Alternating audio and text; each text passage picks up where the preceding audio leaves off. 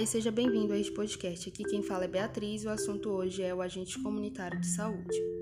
Oficialmente implantado pelo Ministério de Saúde em 1991, o então Programa de Agente Comunitário de Saúde teve início no fim da década de 80 como uma iniciativa de algumas áreas no Nordeste e outros lugares, como o Distrito Federal e São Paulo, em busca de alternativas para melhorar as condições de suas comunidades.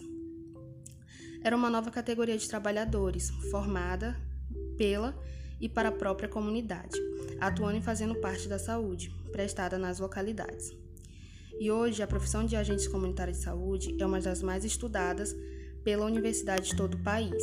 Isso pelo fato de os ACS transitarem por ambos os espaços intermediarem essas interlocução, o que não é tarefa fácil.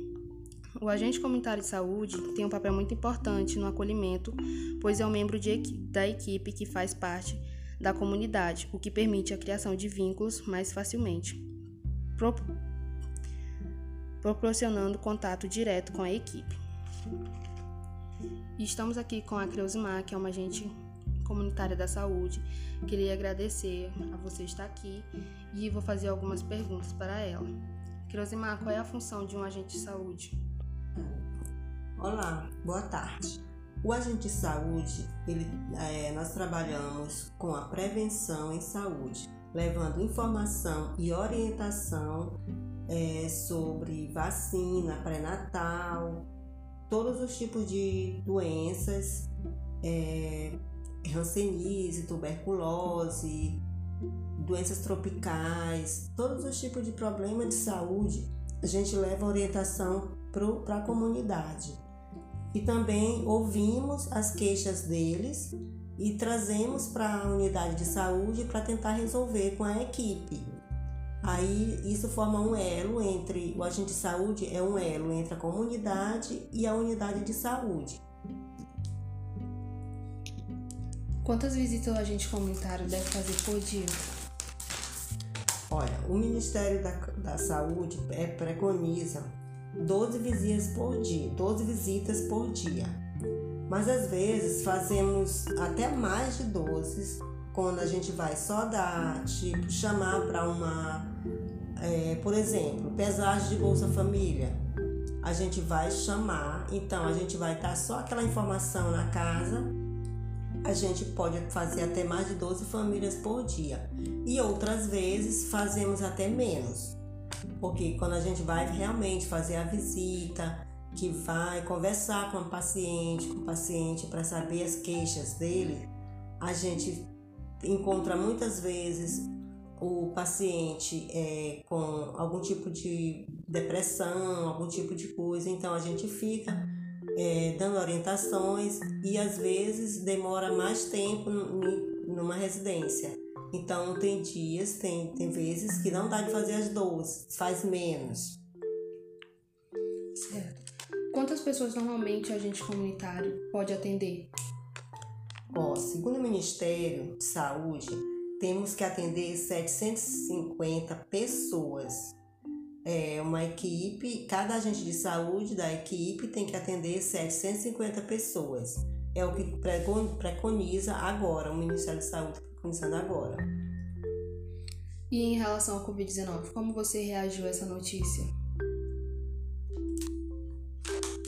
Com muito, com muito medo, com preocupação, também pela minha vida, da minha família é, e da, da minha, das minhas famílias que eu, que eu trabalho. Tem, tem muitos idosos, tem muitas crianças, tem umas pessoas que com doenças com comorbidade. Então a gente ficava muito, fica muito preocupada, muito, muito tensa com essa pandemia toda, com essa coisa que está acontecendo. É, pelas pessoas que atendo e trabalho também, as minhas amigas de trabalho, é, já foram várias amigas minhas que já perderam a vida por, por esse vírus. Inclusive tive, teve uma amiga que trabalhava junto comigo, na eu numa microárea e ela na outra bem perto de mim, na mesma área, que perdeu a vida esse ano. Então, esse ano não, foi ano passado que ela perdeu a vida. A primeira onda de pandemia. Então fica muito, é muito complicado, é muito tenso tudo isso pra gente. E como a gente deve se prevenir desse coronavírus? Oh, com tudo isso que está passando, com todas as informações necessárias, com máscara, usando álcool gel, lavagem das mãos, quando sair para a rua, chegar em casa, direto da rua, direto para o banheiro, tomar, tirar a roupa, deixar lá no banho, tirar a roupa, tomar um banho certo, não entrar com sandália que vem da rua dentro de casa, é, tudo isso, esterilizar tudo, esterilizar as coisas com álcool, é, para o máximo possível para evitar e sempre usando álcool em gel, lavagem das mãos, máscara, sempre usando máscara para evitar o máximo possível. Para um correto manejo clínico, desde o contato inicial com os serviços de saúde, é preciso considerar e diferenciar cada caso? Sim, com certeza. Sabendo a gravidade de cada caso, fica mais fácil manejar e fazer o tratamento mais adequado, tratamento adequado, mais rápido e eficaz para cada caso. Você gostaria de complementar com algo mais? Bem, agora estamos enfatizando muito em cima da vacinação, orientando a comunidade a se vacinar para que possamos vencer mais essa batalha. Então foi isso. Muito obrigada, Cleusimar, por ter feito parte do nosso podcast.